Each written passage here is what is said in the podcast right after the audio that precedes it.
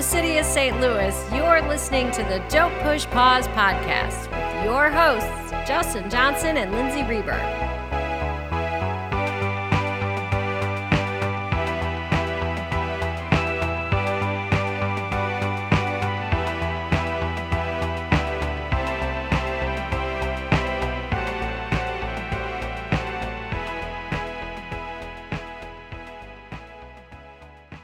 Welcome to the podcast.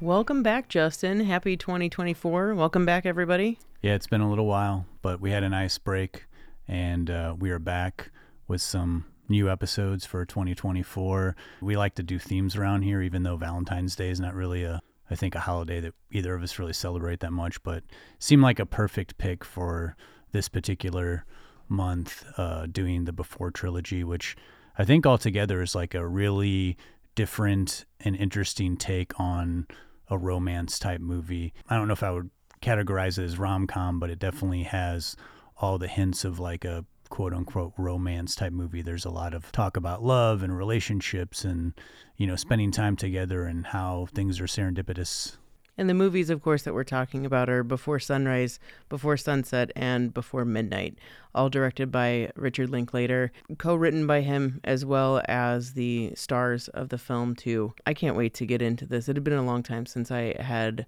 watched all of these, especially in succession, they're really different when you watch them independently of each other and the feeling that you're left with with the characters and the overall feel of the movie. When you watch them independently of each other um, versus one right after the other. And I did that last night, and man, what a trip! And it's about it's not that long of a trip actually, like four and a half, five hours, not too bad. And I think these are uh, interesting movies to talk about, especially in present day, because uh, every day I'm reminded of something I did a decade ago on Facebook you know and so it's just like uh, and i you know you look at those photos and you're like who is that person you know what was i thinking and i was like eh you know I can look at a photo from 10 years ago and think like, oh man, that's awesome. You're probably having the best time. And for all I know that day, I was like, this is just the worst day ever. So um, time is very strange in how we reflect on it and how we, again, like romanticize uh, certain aspects of our life. And I think that's a lot of what this movie talks about um, and what the characters are trying to tap into. And when starting out with Before Sunrise, it, it was never planned to be um, something that would be sequelized ever. So um, I think knowing that going into it and thinking about how it was built upon afterwards, it kind of turns into this whole other animal. The overall feel for me with every one of these movies is living in the moment, which is something that's really hard to do, especially in 2024 with technology and just where we are as a society. And uh, I think it was an interview with Ethan Hawke where he said his daughter watched uh, these movies with her friends, and they were envious of a time when you weren't connected to a phone, you weren't connected to email, and, and it really, like, you were able to just like be present with somebody else and and be able to connect with someone like that. And and it makes um you know you were saying like this idea of romanticizing um, a connection with someone. Back then, like in 1994 or 95, like you really could make the decision to be like, we're going to just hang out for like this yeah. entire day and like see what happens. Oh, there's still people I think about, uh, you know, like when I would do like a summer camp and then yeah. like I can picture their face, but I can't picture their name. And you just think that, you know, in modern times, you'd, immediately after you met someone, you'd be like, oh, I'll friend you later on yeah. Facebook, and it, there's no mystery, there's no like, yeah, you know, wondering like, oh, will I ever cross paths with this person again? And so these movies are really interesting in the sense that they started in a time pre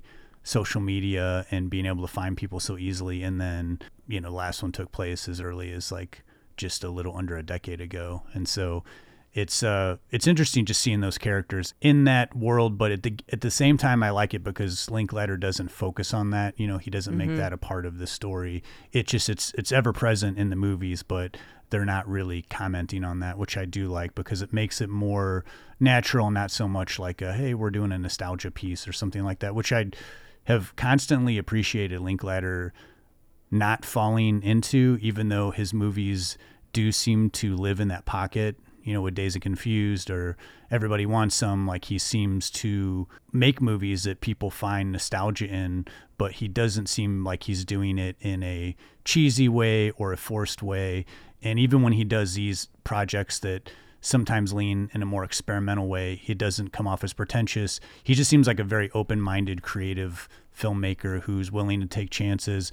And I would say 70% of the time, he knocks these out of the park. He, you know, he's had a couple movies that, you know, didn't work as well, but like most of these movies feel like very natural and very of the moment and very creative and have a lot of heart and don't feel trite in any way. And we'll get into the story where where this uh, idea of before sunrise came from. And I think when you hear that story, you'll even more so think Linklater wasn't like setting out to do something that was um, cerebral in a way. It was like it was really like based on an experience uh, that, that he had, which um, even grounds the film even more in reality, even though it feels magical at times. Yeah. Before sunrise, I should say, feels magical at times. And Linklater's interesting because he's this very, I mean, if you listen to any interview with him or watch anything about him, he's this very laid back soul who seems to work in a very slow, relaxed way of like thinking and like, here, I'm going to do this project and I'm going to do something that's interesting to me. Um, but at the same time, is like so prolific. I mean, he's, got, he's so many, made so many films compared to other filmmakers. And granted, a lot of movies he makes are able to be done on a low budget and shot very quickly. But he never really seems to be sitting around like pondering what he's going to do next. It's like something fascinates him. And he's like, okay, let's go do this thing. And that's, we'll talk about that with these movies because it seems like the last two came about in that very same way of like, hey, wouldn't it be interesting if we did this? And instead of really thinking about it for too long, they were like, let's just go for it and see what happens. And ended up making one of the best trilogies of all time. We'll talk about the themes that start out in Before Sunrise and the, ones that um, continue throughout the series, how they evolve, how the characters evolve. The, I mean, I think the evolution of these characters is probably the most important thing to me. Um, their relationship the conflicts that happen. And there's so many films where, you know, we're talking here and you'll be like, it just, you know, it felt so real. The dialogue felt so real. But like, it really does. And that's one of the greatest things about this series is that it feels like a camera is really just following Ethan Hawke and Julie Delpy. But it, I mean, it was completely scripted. Everything's very scripted in this film, but it doesn't feel like that. And for me, and I don't know anybody else out there who's had a similar experience that is either one or all of these films. If you have had an experience like that, this is really gonna like hit you in the gut.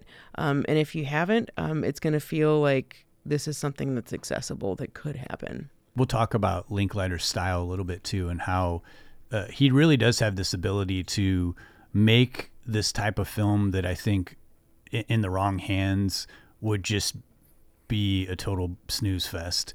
Yes, and he somehow 100%. manages to not make it feel like some we're trying to make a documentary type thing or we're trying to do an experiment. It feels, uh, you know, I keep, we keep going back to the word natural, but it just it feels like these characters are living, breathing, and Linklater turned on a camera, but it didn't happen that way. I mean, he's he's very methodical at times in the way he wants the characters to live in the moment and the way they're scripted and the style in which it's shot, but it doesn't feel cold. It doesn't feel uh, mechanical. It just feels like we're watching these characters almost in a voyeuristic way at times. And these characters interesting enough, and that we'll talk about the actors and their contributions to the script and, and developing these characters over time because there's so much going on um, over the course of these three films um, that the characters deal with and their love and hate for each other. So this episode really is going to follow kind of the same vibe of the trilogy. Like we're yeah. just going to kind of flow through it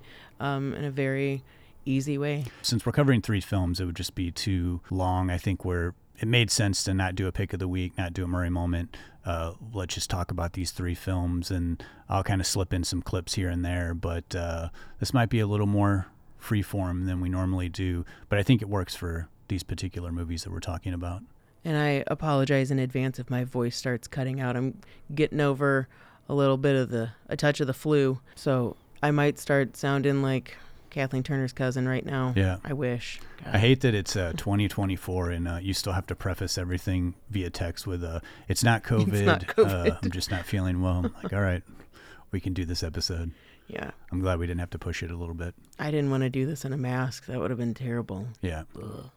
Well, Lindsay, before we get into a clip here, and I'm going to pick one. Well, I'll try to do the clips in order of the movies that came out. But uh, before we get into it, do you want to set up just a brief summary of just what all three of these movies combine, kind of this universe that we're living in with these characters? I'll do my best. How to summarize an 18 year love story? Well, it begins with Before Sunrise, a story about a chance encounter of two strangers on a train from Budapest to Vienna. Seizing the opportunity for true human connection, Jesse and Celine decide to disembark from the train and spend half a day through the evening until the early morning together in Vienna until the sun rises when they're forced to part ways, returning to their normal lives and what felt like a true cosmic connection like they both never experienced, sharing life experiences, philosophies, about anything that came to mind and a genuine attraction to each other's nature, it was unsure if Celine or Jesse would ever see each other again. Until the second installment, Before Sunset, where Jesse finds himself in Paris nine years later on a book tour for his novel about his life changing experience with Celine that one night.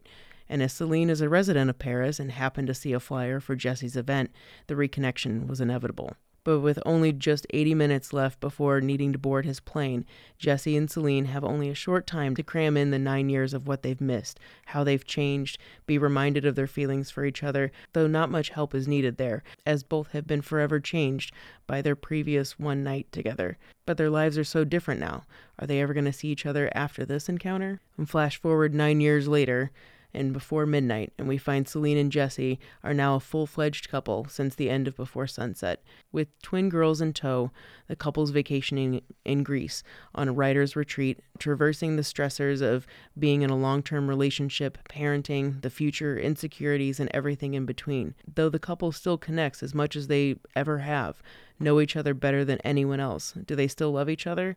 Are they still in this love affair together? This 18 year love story can feel like a familiar journey for some, a complete idolization to others, or a magical, honest portrayal of a relationship. Any way you slice it, the Before trilogy is unlike any other sequelized story out there, and if you're open to it, is going to linger in your heart just as much as the love shared between Celine and Jesse. That was a really good way to wrap up two decades worth of characters. There's so much cutting out there, but that's, you know, trying to link all of them together. Well, we'll talk about it more when we come back. Let's go to a clip for Before Sunrise and uh, see how these characters first meet. So, how do you speak such good English? I went to school for a summer in Los Angeles. Yeah? It's fine here? Yeah, that's good. I spent some time in London. Uh, wow. How do you speak such good English? Me? I'm American. You're American? Yeah. Are you sure? Yeah. no, I'm joking. I knew you were American. And of course, you don't speak any other language, right? Yeah, yeah, yeah, I get it, I get it. So I'm the crude, dumb, vulgar American who doesn't speak any other languages, who has no culture, right? But I tried. I took uh, French for four years in high school. When I first got to Paris, I stood in line at the metro station. I was practicing. Un billet, s'il vous plaît. Un billet, s'il vous plaît. You know? Uh, whatever. Uh, uh. un billet, s'il vous plaît. Un billet, s'il vous plaît. You know? And I get up there, and uh, I look at this woman, and my mind goes completely blank, and I start saying, "Ah, oh, listen, uh, I need a ticket to get to, um, you know." So, anyway, um, so where are you headed? Well, back to Paris. Um, my classes start next week. Uh, you're still in school. Where do you go? Yeah, La Sorbonne, you know. Uh, sure. Are you coming from Budapest? Yeah, I was visiting my grandmother. Oh, how's she? She's okay. She's all right? She's fine, yeah. How about you? Where are you going? Uh, I'm going to Vienna. Vienna? What's there? Uh, I have no idea. I'm flying out of there tomorrow. Huh. You're on holiday? Uh, uh, I don't really know what I'm on. You know? Okay. I'm just, uh, I'm just traveling around. I've been riding the trains for the past two, three weeks. Mm-hmm. You were visiting friends or just on your own? Uh, yeah. You know, I had a friend in Madrid, but um. Madrid, that's nice. Yeah, I got one of those Euro passes. Is what I did. That's great. has this trip around Europe been good for you? Yeah, sure. Yeah, it's been, um, it sucked. You know? What? no, it, it hasn't. It's, it's had its, um, well, I'll tell you, you know, sitting, you know, for weeks on end looking out the window has actually been kind of great. So we've done a Linklater film before, Dazed and Confused, and I didn't look back on that episode to see how much we went into Linklater's backstory. I'm guessing we probably did a little bit, so I won't uh, regurgitate too much of that here. But just to refamiliarize everyone with Richard Linklater, um, he is a Texas filmmaker. He's remained in Texas. Uh, he grew up in Huntsville and was uh, played baseball. Not he doesn't really seem like the your typical film person. You know, was like an athlete, very popular, wasn't dark and brooding, really well read. And instead of going to New York or Los Angeles, uh, he was interested in film, but he went to Austin, Texas in his 20s. And Austin, Texas uh, was a different place. I mean, if you've been there recently, it, it, was a different place in the 80s. It was like a very sleepy town. There was an art scene, but it was like you could afford to live there. A lot of people lived there were in their 20s. There was a thriving art scene. And so Linklater kind of worked his way into being one of those first breakout filmmakers. I mean, there were filmmakers in the 70s in Austin that kind of made a name for themselves, like Tobe Hooper and Eagle Pennell. But Linklater was like the next generation of that. And in the late 80s, he started working on a movie called Slacker, which, if you haven't seen, it's really worth a watch. It's one of those movies I think that in the early 90s changed the way you thought how a film could be made in the same way Jim Jarmusch did with Stranger Than Paradise. Uh, Slacker didn't focus on one particular character or plot. It kind of floated around the city of Austin and went from one person to the next. Very segmented, but not like short story wise. You know, there even really wasn't a story or based around each character. They were just kind of like what was happening that day in Austin. And it's a funny, experimental, unique movie made for like very, very little money on 16 millimeter. But that movie Slacker became Linklater's calling card and was able to get him interviews with producers and to get funding for his next movie that most people are familiar with that's become kind of a cult classic and that's Dazed and Confused which again was all shot in Austin or in Texas and used a you know a lot of local crew and Linklater maintaining his roots and staying in Texas even though he was getting bigger budgets. I mean he's gone and shot elsewhere and shot the before trilogy elsewhere but um, a lot of times his return to Texas to shoot his movies or edit them there and stays there. And if you listen to our episode on Dazed Confused, we really couldn't find Linklater saying very many positive things about the experience of shooting that movie, other than him gaining experience working with a studio and working with more seasoned actors. Um, he really felt pretty defeated by producers coming down on him and saying he couldn't do certain things and not letting him do things the way he wanted and also not trusting him as an artist or a filmmaker because he had only made one low budget movie that a lot of people didn't even really deem a movie. And so he really struggled but the success of Dazed Confused allowed him some leverage in Hollywood and amongst young actors who saw Dazed and Confused and gravitated toward it and said, that's a filmmaker that I want to work with. And I think that has really been Linklater's draw for his entire career is like actors want to work with him, even actors that are, you know, really well known and normally get paid big bucks. They will do a smaller film if Linklater's a director. And he's worked with so many amazing actors throughout his career.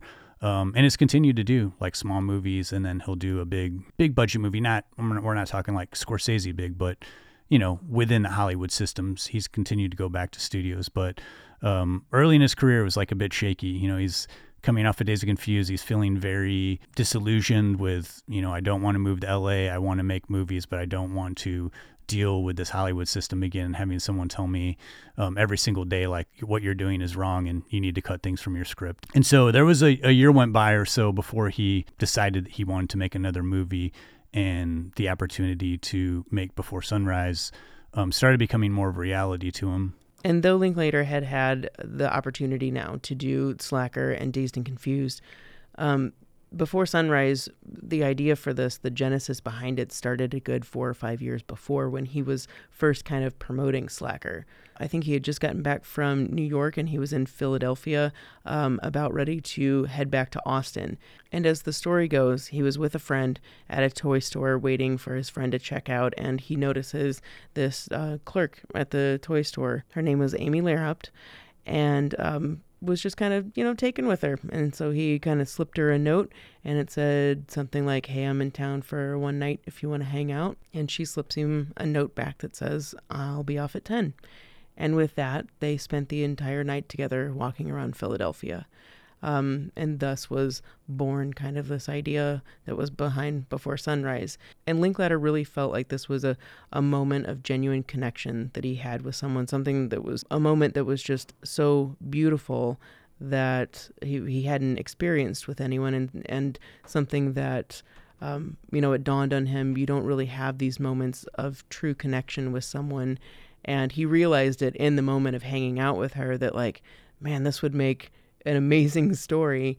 Just this idea of a first encounter with someone, this uh, flirtation and kind of back and forth and just kind of vibing off of each other and then having to part ways. And I think a lot of people can identify with that rush of meeting somebody new that's unexpected and you know, yeah, you are inspired. And Linklater certainly was. Um, so he kind of always had this story in the back of his head that if it was going to be something that he was going to make, it needed to be minimal and really focused on the interaction between these two people. Um, he started thinking more about this story uh, later on when he was in Europe. He started thinking about Amy and how they had lost touch. And though they stayed in contact and exchanged letters for a little while, their connection eventually kind of just faded out and they lost contact. Linklater said he al- always hoped that he would run into her one of these days or somehow make some type of reconnection. And he has said that making Before Sunrise was kind of, you know, not that he thought getting this movie out there was going to have her running back to his arms or something, but he thought, hey, you know, maybe maybe she will see this and maybe we will make some type of reconnection. And in starting the process to write the script for Before Sunrise, Linklater wanted to have a woman's perspective on the script and since it was a equal parts dialogue of male and female. He chose to work with uh, one of his friends, Kim Krizan, who had a small part in Slacker. She also had a small role in Dazed Confused, a really funny role that she wrote her dialogue for. She's a teacher telling them what Independence Day truly is all yeah. about and how they should think about it before they take off for the holiday. Hey guys, one more thing. Hey, this summer, when you're being inundated with all this American bicentennial 4th of July brouhaha, don't forget what you're celebrating, and that's the fact that a bunch of slave owning, aristocratic white males didn't want to pay their taxes. And so her and Linklater got together. She had never written a script before, but had come from somewhat of a writing background, was excited for the challenge. So they got together in Austin, started working on the script for Before Sunrise and developing the story, developing the characters, and working in the scenario which Linklater had spent with this woman in Philadelphia, how they'd spent the evening together, and sort of having that be a shell of the movie, but then really intricately building who these characters are, why they were traveling, um, where they were in their lives, but having that come out in natural conversation. And I think it was Kim's idea, even though Linklater was was known to like travel on trains in Europe um, from you know Philadelphia to Austin and, and around the United States. I think it was Kim's idea to have this set on a train, and she thought that with Linklater's tendency to um, lean towards stories that happen in one day that meeting on a train would be perfect for that. And she herself remembers so many um, interactions with people that she had on trains and you know never saw them again. It's totally true. It, it is like a great setup for um, the first meeting of people. And I do love the uh, beginning of Before Sunrise because we see a similar shot that Linklater had used in Slacker, where someone's watching the world go by, you know, as a passenger, and then the movie kind of opens up and that character starts saying, you know, why they are there, where why they're existing, why they went on this trip, why they're a passenger. You know, I think it is something that is really easy to uh, dismiss in our everyday lives. People are constantly traveling. I've been on plenty of trains and I've never really considered like why anybody is where they're going, what their story is, because a lot of times, you know, you get on a plane or a train and the, what you want to do is like get headphones on and just kind of like try to suffer through this but maybe that's uh, american travel you know like it seems to be a lot more luxurious traveling in other countries on trains. You never make up stories about people in your head or like I mean, somebody that you're with. Really? Maybe if I'm getting really bored, but usually I just try to put on headphones and block everything out until I get to my destination so I can get out of my cramp. I'm a tall person too, so I'm usually cramped at wherever transportation I'm in. I'm I don't have a lot of leg room and I'm just counting my m- moments before I can stretch my legs. I guess that doesn't make for a very interesting movie. Okay. Just okay. a cramped guy with headphones on. no. I guess I'm usually the person who's looking out the window or daydreaming. If I'm by myself, I'm totally making up a story about someone in in my head or if I'm with somebody else, maybe I'm just the annoying companion that's like, "Hey, look at that guy over there."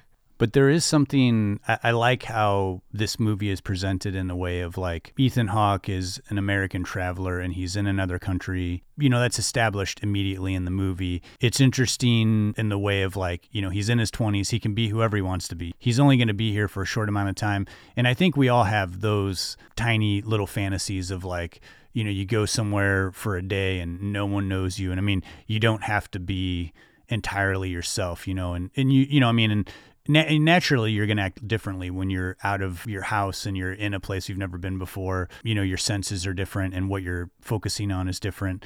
And I think uh, a lot of that goes into this movie, is these little idiosyncratic things of like these characters dealing with the time that they have and then this uh, excitement of like meeting somebody new, having there be somewhat of an immediate attraction to each other and then wanting to kill the time by having a, a good conversation. But then when that time is up, it's like, oh man, I don't want this to end. And now there's the the dilemma of like which character is going to have the gall to say, hey, do you want to keep on talking or just uh, you know write it off as being like oh we were just two people having a quick conversation, but then, you know, being faced forever with that. Well, what if I would have yeah. asked for this person's number? What if I would have done this? There's a lot of these. It's a, it's a real big what if movie. And it's addressed immediately with Ethan Hawke saying, like, hey, I got to get off, but I'd love it if you got off this train with me and hung out with me for this evening because I can't afford to stay at a hotel. So I'm just going to like walk around Vienna all evening which seems like a leap, I think, to, to some people. But Linklater brings up a really good um, idea and, and kind of explanation in that when you are traveling, especially for an American abroad, you are more likely to kind of throw caution to the wind. And it doesn't seem like Celine is too put off by even being asked by it. And she's familiar with the train system. And it's a very, like, the Eurail is used very commonly. So the idea of getting off and then if it doesn't work out, getting just back on, you know, 20 minutes later doesn't seem like a big deal. So I, I really do buy into this idea of if someone asked me and we were having this magical moment and I had 24 hours to kill or 12 hours to kill, I could totally see how this would really happen. And I, I love this meetup and I love Ethan Hawke's character in the sense of how it's created, not via stereotypes, you know, not the ugly American. I mean, they kind of address that a little bit in the movie, but you know, because he can only speak English. But she makes fun of him a lot for yeah, being she American. Makes, she makes fun of him a lot, but I do like the idea that uh, it is plausible. I buy Ethan Hawke's character as being interesting enough to charm this woman who seems much more worldly than him, totally. much more mature than he is but at the same time he's not devoid of these american stereotypes of like you know he's very aggressive upfront about being like a horn dog aggressive not in a mean way. Not in a mean way yeah. but like kind of just very forward. forward and forceful with like his opinions which yes, yes. which when you watch the movie now his character is a little bit grating at times and there's a moment where there's a street poet and he's being so blatantly cynical about the street poet. And the fortune teller. And the fortune teller like oh they're just trying to make a buck and she is a little more open to it and she she's aware of these you know she's not denying what he's saying, but this is something that happens in another country, and this is unfamiliar to him in America. You don't see very many street poets or street fortune tellers walking around where he's from in Texas. So he's immediately, you know, a cynical American about it and not just letting letting the night progress. And so there's times where you want to like rib him and say, "Man, enjoy this moment with you know you're kind of making an ass out of yourself." But at the same time, it feels very natural, and I'm glad that that's in there because if he was devoid of all that, you'd almost think like, "Oh, were they trying to make him not so American to fit this movie that's not taking place in America?" When I first rewatched this, I immediately was very put off by the character of Jesse and was very taken with the character of Celine because Jesse does come off as kind of like macho a little bit and that guy would not make me get off a train with him or I would not want to get off a train with that guy. But in subsequent re-watches, I found that it was maybe more like he was just immature and insecure, really. It wasn't that he really had that he had a little bit of bravado, but it was all kind of fake a little bit. Um, and maybe I'm off base on that, but in seeing his transition over over the next, you know, 18 years that's how he looks to me now and he looks so young compared to like who he is later even though he is kind of the same exact person um, in before midnight as he is in before sunrise but i'm getting ahead of myself the way he is in before sunrise you know there's a 10 year gap between these two movies and when we revisit him it's believable to me that he would have become a writer even though he has this immaturity in the first film. He is interested in the arts. He's interested in studying people and like experiences. You know, he doesn't want to just stay in one place and be comfortable.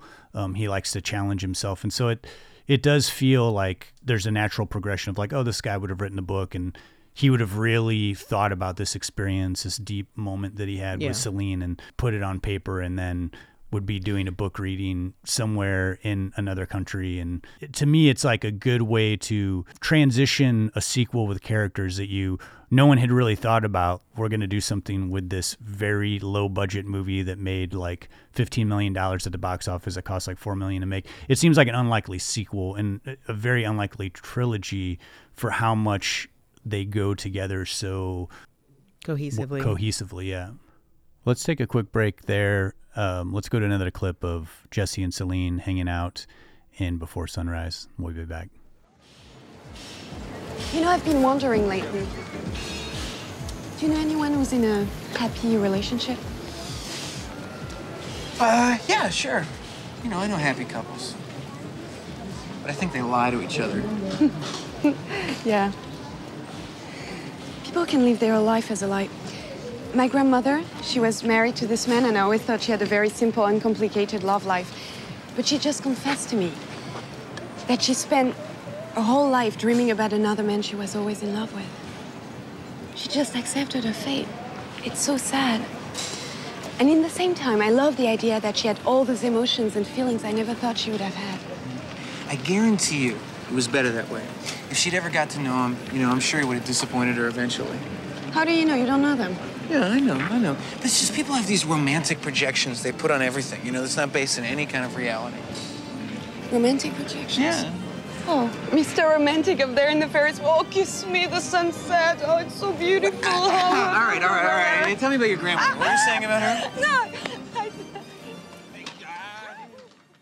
So Linklater and Kim Krizan had worked out a template for the script of what would become Before Sunrise. From the get go, Linklater um, had always been upfront with Krizan saying that um, he wanted to involve whoever the two leads were for, for this film in the writing because it was going to be such an intimate story. And in order to believe um, a movie that's about you know the ethereal notion of making a human connection with someone you had to you had to buy it. The actors had to sell it so their words needed to be formed from their own minds. So that he wanted the actors involved. Krizan and Linklater worked together kind of uh, coming up with this template for just shy of two weeks and eventually came out with what would be around like 35 pages of a script Linklater didn't really have a setting for this because he also didn't have anyone buying it, nor did he have a budget for it. But he thought I could always rely on the San Antonio train station. He knew that really well. Um, if he couldn't get funding, it was close to home and it would save money. So if all else fails and he wasn't ever able to sell this, he knew he could go there. So, um, same year, that he and Krizan are writing this, Dazed and Confused comes out, and he is promoting the film at the Vienna Film Festival.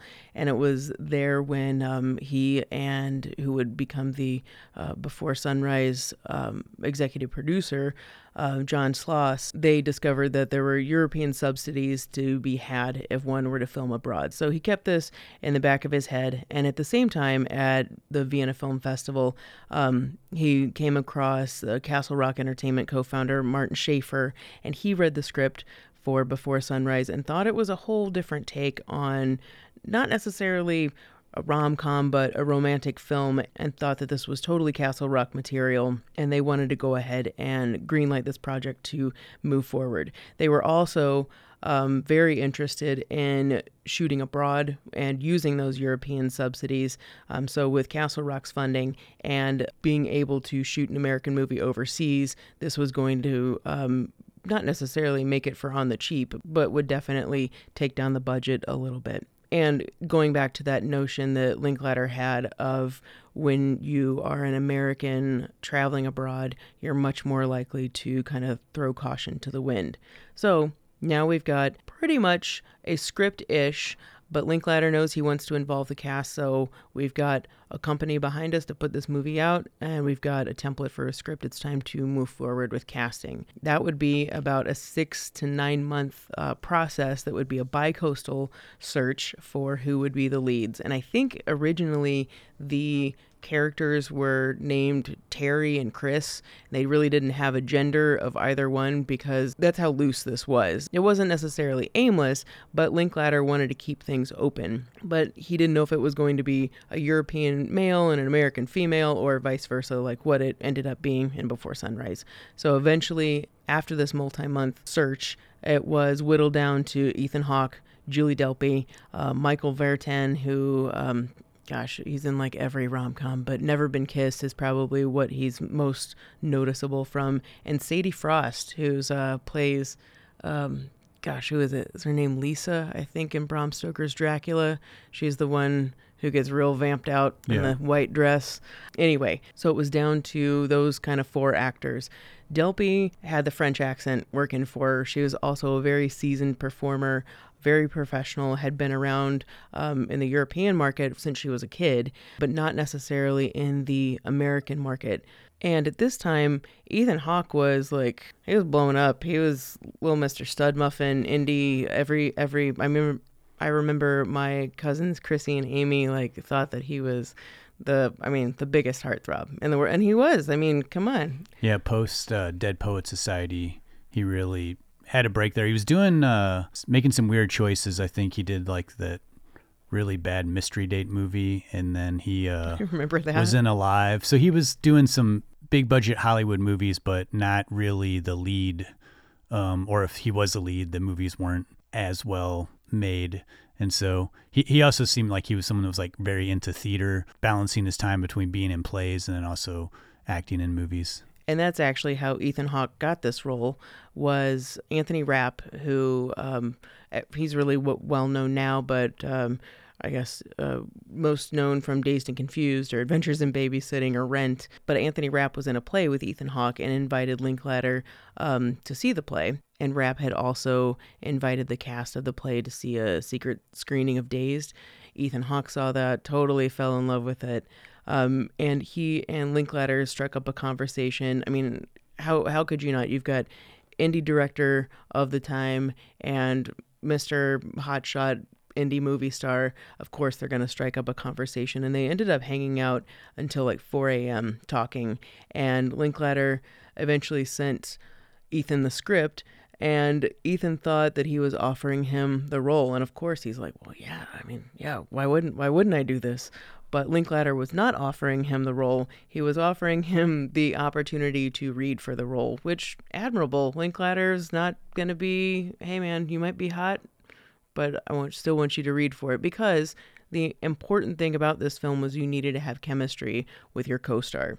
And that co-star, Julie Delpy, she was one of the very first to audition at the LA auditions, and she admitted, I, the more interviews I see with Delpy, like she is so funny and so charming, and the things that come out of her mouth always surprise me, uh, including admitting that she was drunk during her first audition for this and didn't think that she was necessarily going to get a callback, but she did.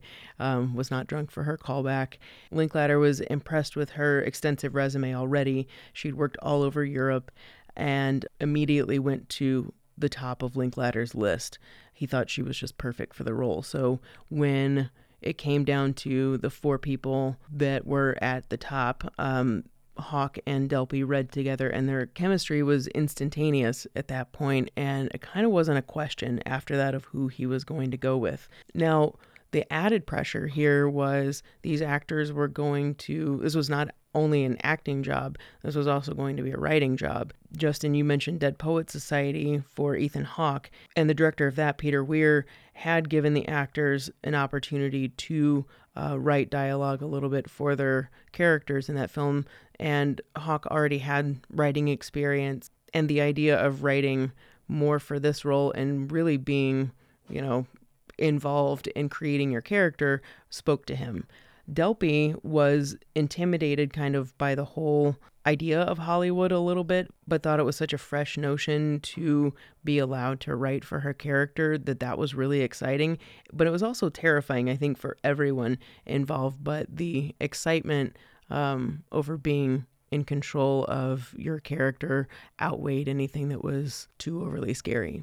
And since it is us, uh, I will bring up Bill Murray for just a moment. Oh yeah, in that uh, you know many times you've talked about how Bill Murray has agreed to do a movie and then gotten the script and it's half made and they just sort of expect him to yeah. make it better. And so that's the immediate scenario that went through my head is like um, these actors are like, "What?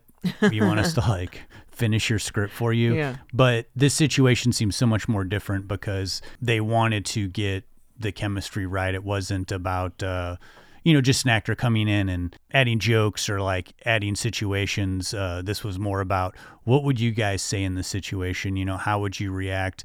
And the more that Linklater questioned them about certain scenarios, the more they were able to open up and say, wait a minute, I don't know that she would do this. I don't know that he would agree to that, or I don't know that he would get defensive about that. And knowing that these two actors have to really convince an audience that they've met for the first time, and it's a very fine line to walk because um, I've seen movies like this time and time again where it's all in one night, usually takes place in New York, and everything feels wildly scripted, and it yeah. feels like.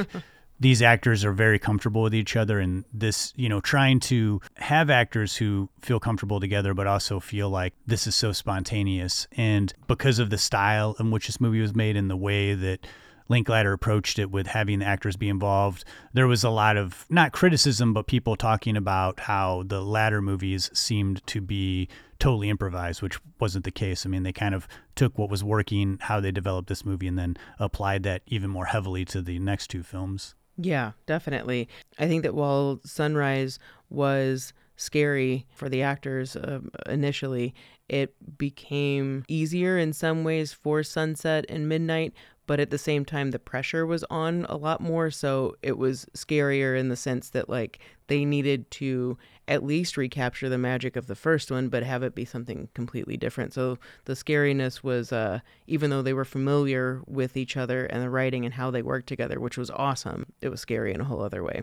Now, the initial writing process, um, Delpy Hawke, Linklater, and Krizan met for a couple days, but it would be Linklater, Delpy, and Hawke who went to Vienna the summer of 94 and started this uh, three week intensive writing workshop um, that would continue throughout the 25 days of filming before sunrise. They really had to live together and create these characters together and throw out ideas. Delpy said that how Jesse initially asks um, Celine to get off the train, how he did it initially. She said, There's absolutely no way I would get off the train with you asking me like that. So it was a lot of how are these people actually going to genuinely react, where it's it becomes something that's more than just acting because in a sense, you know, you're being another person, you're faking it in some ways, but this has to be something that's unflappable, that goes beyond just playing a role.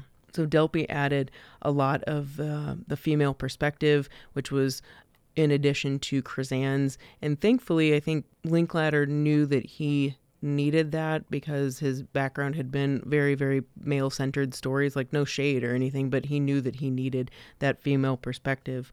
Um, but that both Hawke and Delpy were putting a lot of their personal feelings and experiences at that time in their life into the script, along with the real story, of course, of, of Linklater's, and trying to fit this into Linklater's vision, which was very clear of what he wanted, um, and I think was a nice framework for the actors to have because they knew what he, exactly what he wanted and they could work within the confines of that. But i can't imagine how daunting it must have been to try to recreate the most dramatic thing that had ever happened to linklater at that point in his life he said and that's creating a genuine human connection trying to make that believable but they certainly really do pull that off on screen and we talk so much about how Hawke and Delpy were involved in writing the script. Delpy said that the original screenplay needed a lot of, you know, revamping. Both she and Hawke said that they felt that there wasn't a lot of uh, romance in it, which was something that they had to really punch up.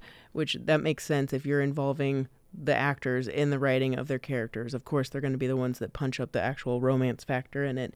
Now, why didn't Hawke or Delpy get credit for helping co-write this film? I don't think I've heard anybody say officially why that was, but both actors said that they weren't exactly mad about it because they weren't sure if this movie was going to work anyway. So if it was a flop, cool, their names weren't on it as a writing credit.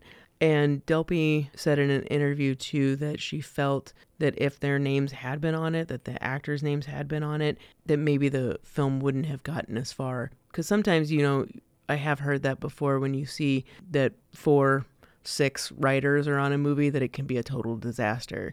So if that was the idea behind it, I get it. I am glad that as the movies went on that that certainly wasn't the case anymore. Yeah, and I definitely think when the other two movies came out, it's they put that front and center like co-writing credit by Delpy and Hawke because they wanted to make sure there was no, I guess, confusion on their involvement in the script. And it totally makes sense with this being a romantic movie. There you know in the beginning there is a lot of walking and talking two characters getting to know each other but as an audience anytime you're watching these type of movies you're like are these two going to get together? You yeah. know it's like what's what's what are we waiting for scene yeah. after scene they're in a record store they're you know, hanging out in the street, they're eating dinner, they're in a cafe, like, you know, someone going to make a move. There is a little bit of anticipation there. It's like a little, I mean, this movie is like a little bit anticlimactic at times. But then at the same time, you know, I think about every television series I'd ever watch where they drag out a romance for like eight seasons, you know, where like they almost, you know, realize that they like each other. So I think waiting like 45 minutes is, is not that big of a wait before, you know, you see these characters start to fall in love with each other and want to sort of anticipating like, you know, are we going to get physical with this and how are we going to do that because we're just kind of walking around the city and we don't really know where a lot of stuff is. We can't afford to grab a, a hotel room for an hour. But the way that the movie deals with all this, I think, is like really, again, a very a genuine way, and that um, they eventually are like, you know, let's get a little physical and like, but let's continue on this like lovely evening at the same time. And that did they or didn't they post sex scene for me the the most romantic part of the film because everything before feels it, it does feel like two people getting to know each other, but it feels like they're becoming friends. Like they actually do like each other. I think about the scene, the the pinball scene where they're playing pinball and they're talking about past uh, relationships and how they interact with each other. Um, the only level of flirtation that's in that is when Ethan Hawke says, "Oh yeah, I." My girlfriend or my ex girlfriend, and she's like, Wait, your girlfriend? You have a girlfriend?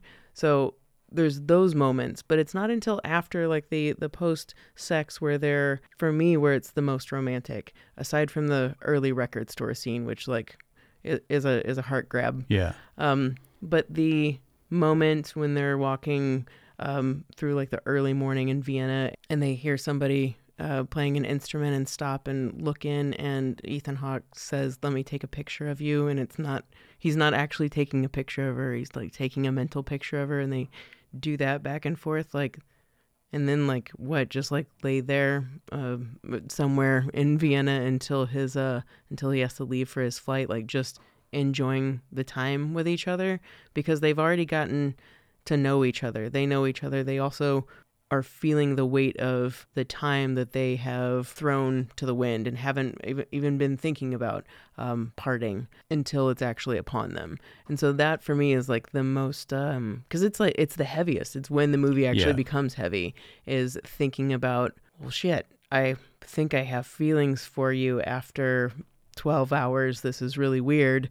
Um, not even really weird. They don't think it, that it's weird. It just is. And how the movie wraps up, Jesse walking Celine to the train. Like, Justin, I, you're not a crier at movies. I'm totally a, cry, a crier at movies. Man, does that one get me. Well, and this idea of not uh, exchanging numbers, you know, not doing the obvious, um, seems a little bit odd to me at first when yeah. I, you know, was doing the rewatch. But then at the same time, um, they're so caught up in this moment of like, I want to spend every last second that we have, you know, um, focused on this moment, not so much worrying about the future. You just want to savor the moment and that to make a, you know, a pledge basically of yeah. like, hey, let's, you know, let's meet back here. And, and then to end the movie without any sort of uh, epilogue, we just we don't know. You know, I mean, I mean, the, again, the answer is given to us a decade later, but for this movie not saying to be continued or anything, um, we're just left with our imagination of like, did they both? Uh, did he make the the jaunt, you know, to get there, or did uh, you know he get home and get a job and get wrapped up in life and was like, eh, you know, it was just a one night thing and forget about her. Or, you know, same thing with her. I love that open endedness about it. Don't get me wrong, I don't like that about every movie, but I think it like totally works in this scenario um, with characters that we've just met and just have briefly spent a little bit of time with because um, we know that they're living in this moment, that they have other lives outside of this moment that they're going to have to go back to. And you know reality sets in the same way of you know when you're on vacation brain and then that monday that you get back to work and it's like the night before and it's all like you know comes crashing down and you're like oh shit i got to get up early today and like i've got responsibility. And i think that this movie it, you know we see that on the outset but it's they just want to have this moment together and I, I love the way that this movie ends never did i think in my life that when a sequel was announced for this that i was like oh yeah i've been waiting for a decade to find out what happened to these characters. I was like, oh yeah, Before Sunrise, that was a good movie, you know. But then I would have never expected the amazing connection that I would have in the first five minutes of a movie of two characters rekindling the last 10 years of their life and like questioning each other on why why they didn't keep up with each other.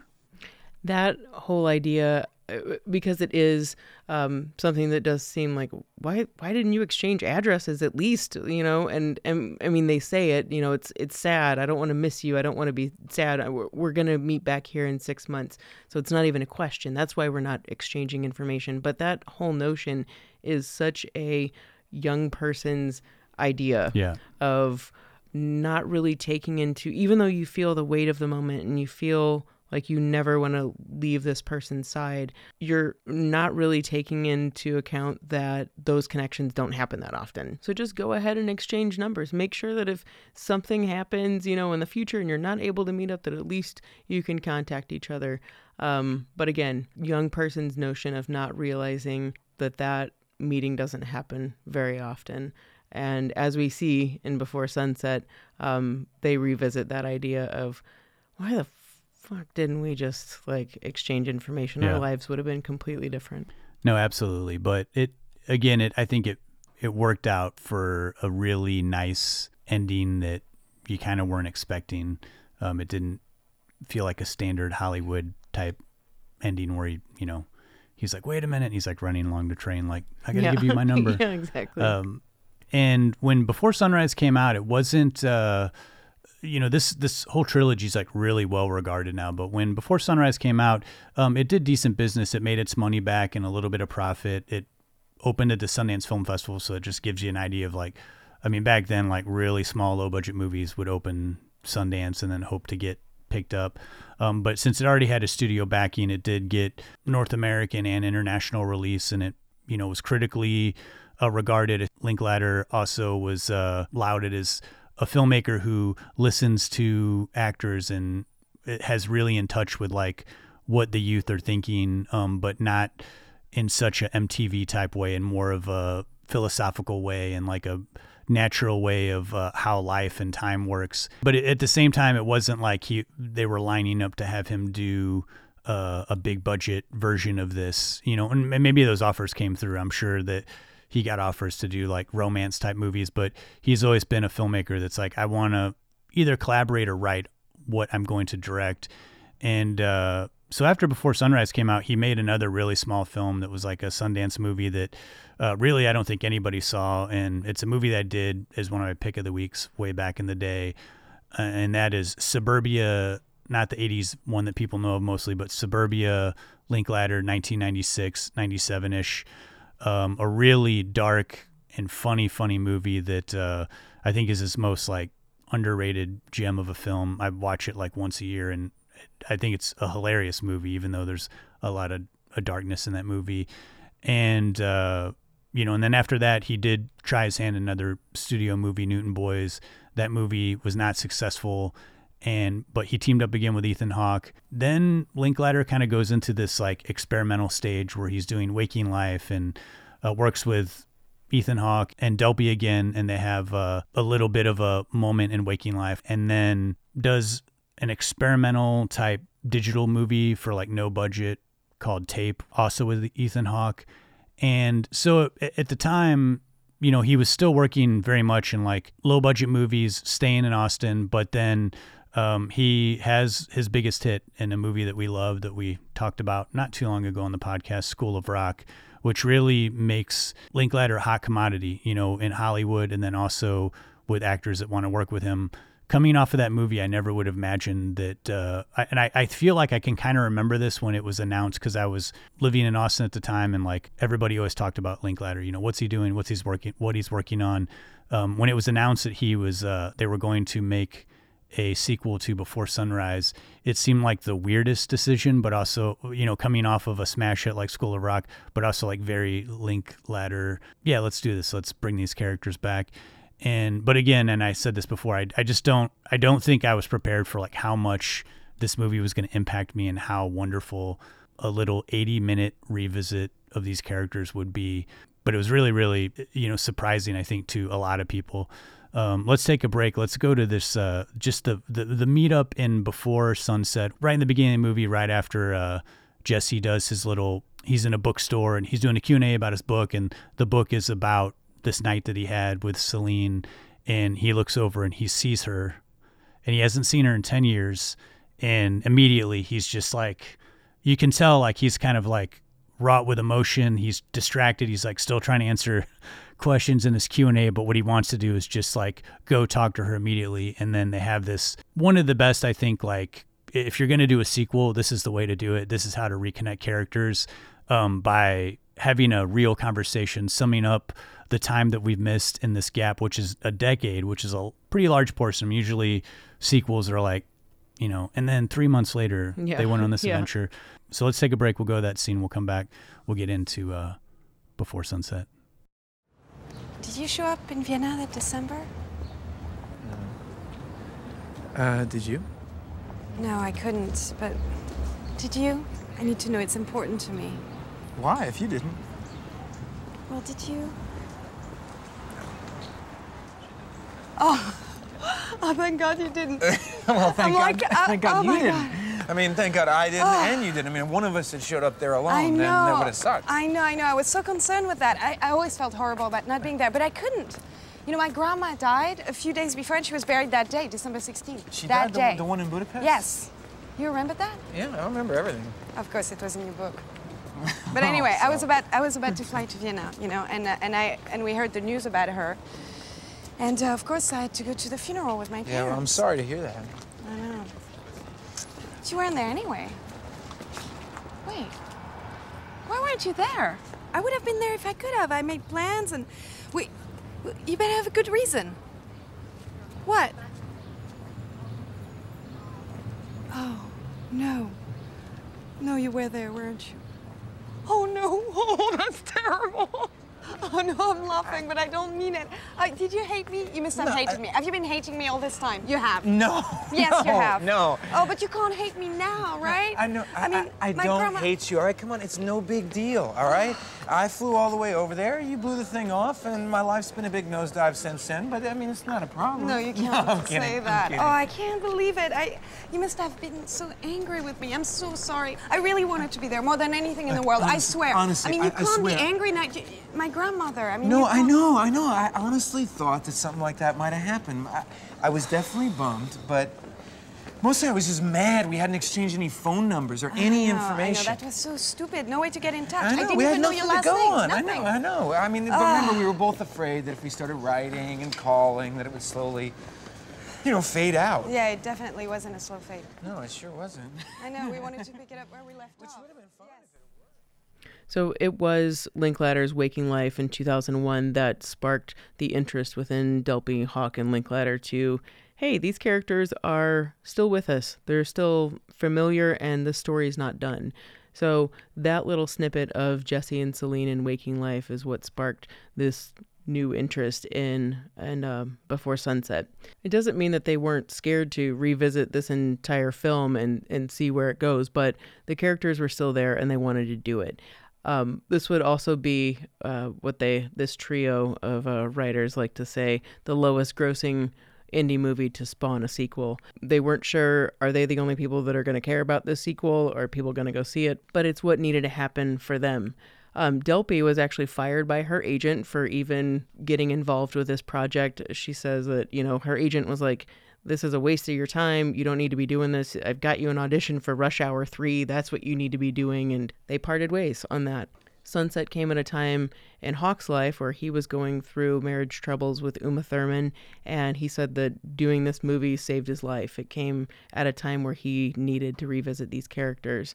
With Linklater, he knew that there needed to be some things that were a little different about this. He wanted this movie to be in real time, still have that walking, talking, um, same sense of Before Sunrise, that the story would take place in Paris, but they wouldn't be shooting the sights of the city. It would just be the background, same thing as what they did in Vienna. I, I haven't really heard Linklater say this, but it's pretty obvious. When he came out with Before Sunrise, there was a sense and, and hope of wanting to reconnect with Amy, the real life woman in his life, that inspired this entire story. So, beginning the movie with basically how he started Before Sunrise, with the Jesse character writing a book about his time meeting Celine, this is how he thought that this made sense to start the film. He also knew that there was no way he could control um, anyone's level of interest in this film, but these three were dead set on doing this. Kim Krizan was involved for a little while. Um, all four were sending ideas back and forth to each other. They were trying to develop an idea for a larger budgeted sequel, but they couldn't find the funding for it. So Krizan kind of, I, I wouldn't say she wasn't involved in the writing process anymore, but she kind of wasn't. These were, um, you know, her characters that she helped create, but it did just kind of boil down to Linklater, Delpy, and Hawke. They reworked some ideas that were unused from the Sunrise script and tried to rework that into Before Sunset. They started emailing and faxing each other ideas. Um, basically, Delpy and Hawke would send Linklater monologues and dialogue, and he would edit them together, try to form some type of cohesive script, and then they would get together in one room and make this kind of all come together. At some point, um, I think like 2003, um, this was you know a hodgepodge of a script in a sense that all three of them had different screenplays or pieces of and that's what before sunset ended up being was everything that they just kind of put together and linklater took out the pieces that weren't going to work. Sunset was filmed over 15 days. Um, there is a lot of walking and talking in this but i think that it adds to the overall speed of the film. It is a quick 80 minutes and that steady cam usage that's all throughout the film is um i mean it's just like kind of nonstop. And the movie's also shot in sequence. Not that that necessarily matters because it's not like linklater just used 80 minutes of film obviously. But i think shooting this movie in sequence had to help in keeping up the momentum of this film. You've got 80 minutes to reconnect uh, nine years of your life together and cram in as much as possible. There were some difficulties. It was really hot at this time in Paris, and also with uh, a movie that's called Before Sunset, this is going to be an issue when you're trying to match the color of the sky, time of day. That's going to be much more of a problem than Before Sunrise when you just need to shoot at night. But overall, this film um, was delivered on time, within budget, and pretty much, I think, came out to be. I kind of go back and forth on what's my favorite of the series. And right now, right now, before sunset, yesterday it was before midnight, before sunset. That's what I'm going to say now. Same for me. This is my favorite of the trilogy, um, really by a large margin. And what I love about this movie so much is that even though we get that the, all the answers to our questions from the first movie in the first five minutes of this film, Linklater and Delpy and Hawke with the script and the characters don't choose to just end it right there. You know, they don't do this quick little catch up scene and then now this is the n- new adventure of Celine and Jesse. They keep coming back to that moment because it's a hot issue for them. They want to talk like normal people. Oh, here's what we're doing now, but they keep coming back to that moment that night you know it was so incredible it's what i've been thinking about for 10 years you know he's like i wrote an entire book about it so i love that the movie keeps going back to that. And i also love that this film gets the audience excited about the idea that hey all your dreams have been answered. You've all been waiting for this moment you know that they'll rekindle. You found each other. He wrote this book. He was kind of probably hoping that you'd come to this bookstore and you did and everything worked. And then we get the sucker punch that both of them are in relationships. He's married with a kid. She's in a pretty serious relationship. I love this slow unwind of oh okay they're married oh wait a minute they're in relationships that they don't like. Now we're going into an even more intense moment in this movie. And this, again, it's 80 minutes long. They're in the car and he's revealing that he's not happy with his marriage. She's revealing that now that they've rekindled this moment, it's like shaking her up so much. She's like ready to leave him, just leave this cab. And, uh, it gets so intense, and I love that it, everything stays in the moment. This is one of those movies that truly feels like we're in real time. The movie keeps the actors moving. You know, they're walking, they go into a cafe, they get on a boat, but they're in the cab. So the camera stays stationary on them, even though we're getting movement from transportation, but it doesn't feel um, so deliberate that it feels forced like oh let's get them in a cab so we can change up the situation um, you, you kind of ignored the background i love that they you know, we're like, let's not show the sights of Paris. This isn't about a romantic movie in Paris. This is about two characters that are in different points in their life. And for the last 10 years, they've romanticized for this moment. And now they're face to face. And there's a lot to unpack. And they unpack the entire thing over the course of 80 minutes to where um, I feel like fully satisfied with this short of a film, you know, not to get crazy about it, but it, I honestly feel like this is one of the better sequels that's been created as far as like continuing on a story of two characters that we care about, but then once we learn more about them, the idea of this third film uh, becomes so enticing because guys, you have another chance now. I mean, you you've been so honest with each other and where you're at in your other lives. Are you willing to push everything aside to like live, you know, continue on together and not let another 10 years of the rest of your lives go by and wondering what if we exchanged information this time and kept up with each other. Yeah, right. That question is one of the first things that that Jesse says. How would our lives be different? How we just exchanged information? Why didn't we do that?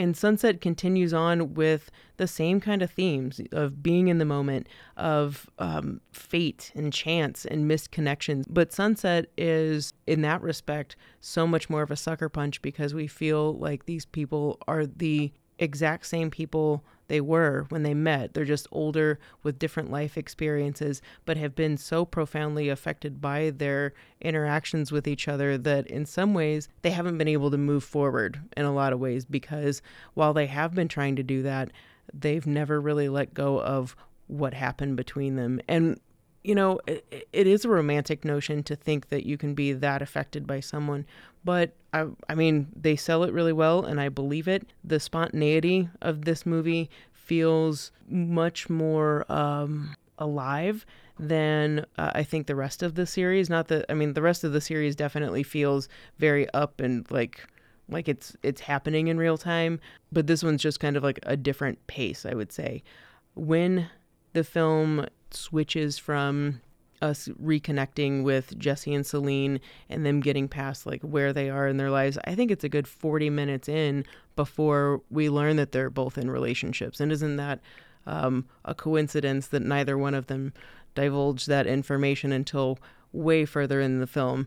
Like after they have both, I think, even Jesse's made reference to oh, I wish we could just get out of here and have sex. Or he says something like kind of jokingly. She says something like that. Like they're both flirting back and forth. And then it's way later that they both say, oh, yeah, I'm in a relationship. And it's even just a little past that when Celine finally gets to her breaking point of, you know what? I uh, I liked your book and everything, but like it really fucked me up, and I haven't. I feel like I haven't been able to move past where I am. I think that the story arc in this is very unexpected in the sense that Sunrise is very much a build up, and then you know it kind of never goes down. Like even when they part, you yeah. you know you part. It, it's still an up moment. This one is like we're great, we're good, we're good. Oh shit. They have both been so profoundly affected by each other and not seeing each other. Why didn't they exchange information? And then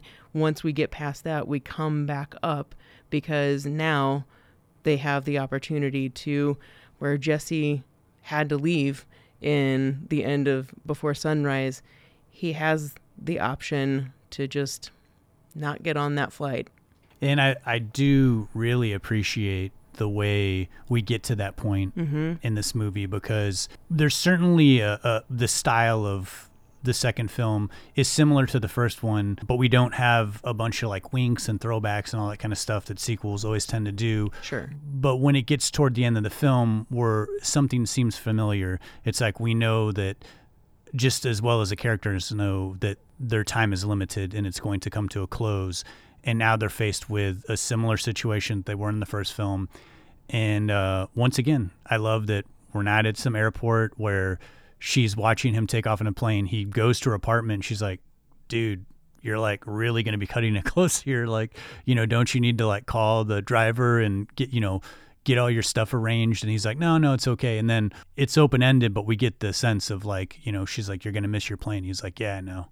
And what a way to really uh, suggest a big decision by two characters and then just cutting to black. I think it's through Celine's way of, I, I, think she says at least three or four times, you're going to miss your plane. You've got to go. You got to, you know, don't you have to leave?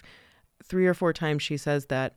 It's on her last one, when the movie closes, it's like, and right there, that is why I'm in love with these two characters because the three or four times that she says it before, it's like, oh no, you you gotta go, you gotta go, and then the last one's like, she knows he's not leaving, and yeah, he knows that she knows. You're reminded often in this film why you love these characters too, because they are characters that, because of the situation and the scenario that they're in, they're living moment to moment.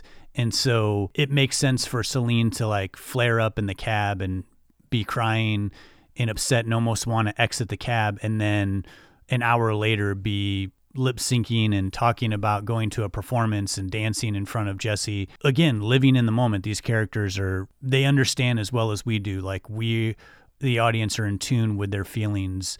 Um, of you got to live it up. You may not see this person again, and you've had all these feelings built up. And there's so much about these movies that are relatable, I think, in relationships, and it's handled really, really well. I think the third film delves into more of the darker side of adult relationships and, and living with each other for a long amount of time and, and becoming older. And this uh, movie handles this moment of like, we're out of our 20s. Uh, we're starting to identify who we are as a person, but we're missing this certain element, this certain person that we connect with. And so, you know, immediately when you have that, you start to think about uh, in my life, you know, what have I done? Who have I met?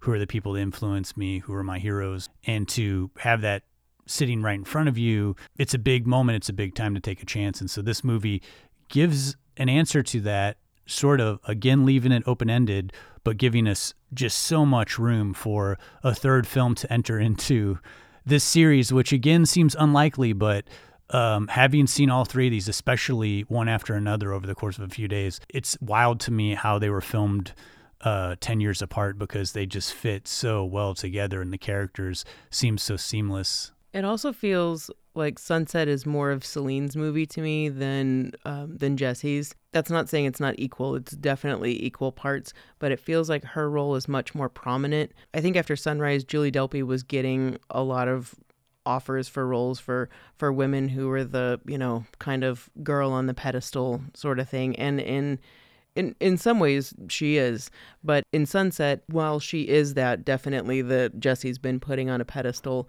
she is definitely way more centered in herself and very um, she's she's made a way for her life and she's has the opportunity to offer up more interesting information about who she is.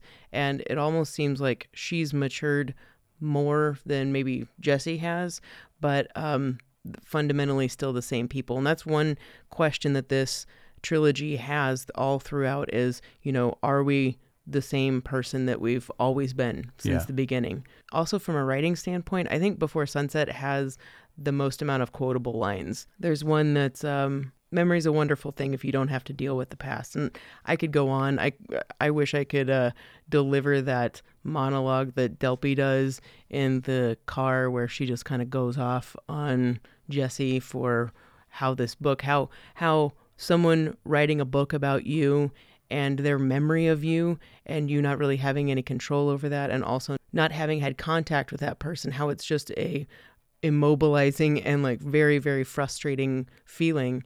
Um, her monologue is like one of one of my favorite things about the film. I totally agree. Yeah that and the the meetup for me are just and the meetup yeah. excellent scenes.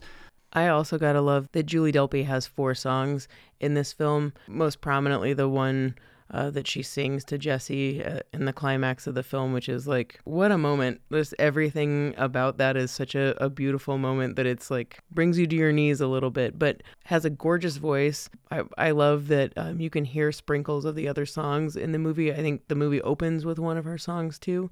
On top of being the lead actor, writing the script, you also have songs in the film. Yeah, and that is a very uh, man, such a tricky thing to do. Like when you have someone who's like nervous about performing something like as a character in the movie and then uh, the fact that it's you know her song her singing and that they play the entirety of the song. I mean she performs to jesse but like it's so intimate that we're i mean the most voyeuristic scene of the movie is like her opening up and like you know the suggestion that the song was written about him and her inserting his name um, and though he makes a, a joke about it that's really funny, like I bet you you just change the name. It shows how quickly each of them can be vulnerable with each other, even though they, I mean, combined have known each other less than 48 hours. Yeah. Uh, it's just a very unique way to do a scene, and I appreciate the fact that it, it lets it play out. This movie's 80 minutes long, but because of scenes like that, you feel like you've seen more than you actually have because of the intimacy of the characters and what we're getting to see them, uh, how we're getting to see them interact with each other and share with each other. And they never kiss in this movie, do they? They don't. I love that. Yeah. Well, when this movie came out, it did about the same amount of business as the first film, but it was very critically acclaimed. Uh, a lot of people, like myself, were shocked at how amazing a, a sequel could be to a very low budget movie from the mid 90s. And so Linklater had already kind of um, at this time had you know he was doing more I would say like bigger budgeted movies or like Hollywood type films, still with his own little spin, but he, you know, not a director for hire, but definitely like not as small as these movies are. Um, but still kind of it seemed like he was balancing his his time between working on this, working on other bigger films. Um, also around this time is when he had the notion to do the movie Boyhood, which, if you haven't seen, is basically even a more uh, meditative movie on aging. And it's, you know, he follows this kid who wasn't really like an actor actor. Ethan Hawke's in it as well, and Patricia Arquette. Um, it's a fantastic movie, but it's if you dig the Before trilogy, Boyhood is a little bit different. It's more of like a coming of age tale told in a way of like how the before trilogy is in that style. And so you know he kept meeting up with the actors and they would do a scene and then they would wait a few years. And so you see this kid essentially grow up on screen over the course of like two hours and 45 minutes. It's a long movie but it's really worth it. And so you know linklater continued his journey with like playing with time and how that takes a toll on relationships. And so w- once we get to this third film before midnight these characters have been through a lot and we kind of see it, it's sometimes a rocky road in relationships and that wasn't really hinted at in the other films but this film the third film and it needed to go somewhere different. It really needed to delve into something i think a little bit more along the lines of like let's get some plot let's get some you know what are these characters uh, where have they been? Are they living together? What's going on? And man you re- we really get like a mouthful of like how they feel about each other and how maybe they've grown apart. But let's take a break. We'll go to a, a clip from uh, Before Midnight, and then uh, we'll get into that to round out this Before trilogy. Look at us. Here we are. We are in, you know, the Garden of Eden, and we can't stop fighting. I don't think there's one natural human state. The human state is multiple. I mean, if that's what you see when you're watching the girls play, that means you're depressed. Okay. Maybe I am. No, but uh, when I see them fight, I see beautiful energy of going forward in life and not letting anyone step on them or take away what they want. You know, I like it when they fight. It gives me hope for them. Mm-hmm. Well, that's because you see anger as a positive emotion, you know, and you only end up hurting yourself, your work, the kids, me. And you never get angry? When I do, I don't see it as a positive. You know something? The way you write in your books, people come up to me and think I make love to some wildcat Henry Miller type. Ha! You like to have sex the exact same way. Every time. Hmm. When you got it, you got it. Kissy, kissy. Titty, titty. Pussy. I'm a man of simple pleasures.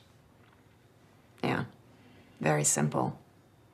And I've been meaning to tell you that lately. You know Henry Miller on any level. And you know what?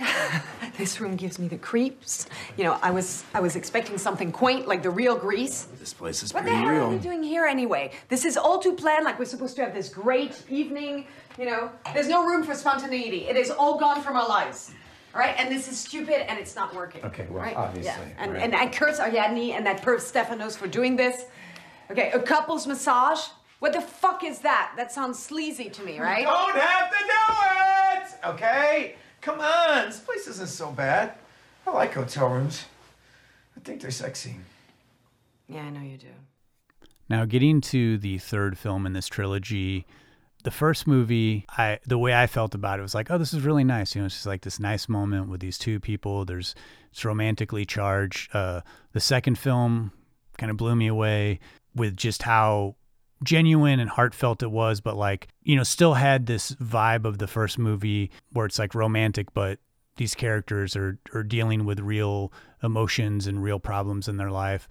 Then we get to this third film where you're just like Richard Linklater, you son of a bitch. You're like, why are you making me like be self-reflective about my life and like the the questions that and emotions that come out in this movie. This was the movie I think that like sparked us having just like kind of heart to heart off mic conversations about life and you know where we're at. And it, Yeah. and it's very this this movie hits hits you in the gut i mean several times especially if you've been in a relationship for a long time or been married for a long time. And if you have kids and those kids are you know you have different ideals about how to raise kids and different ideals about um, where you want to live. And it's it's very um, unique in a sense that this movie tackles these issues head on so delicately at times but at the same time so in your face uh, to where it's kind of unlikable at times. Like i, I feel like uh, there's a real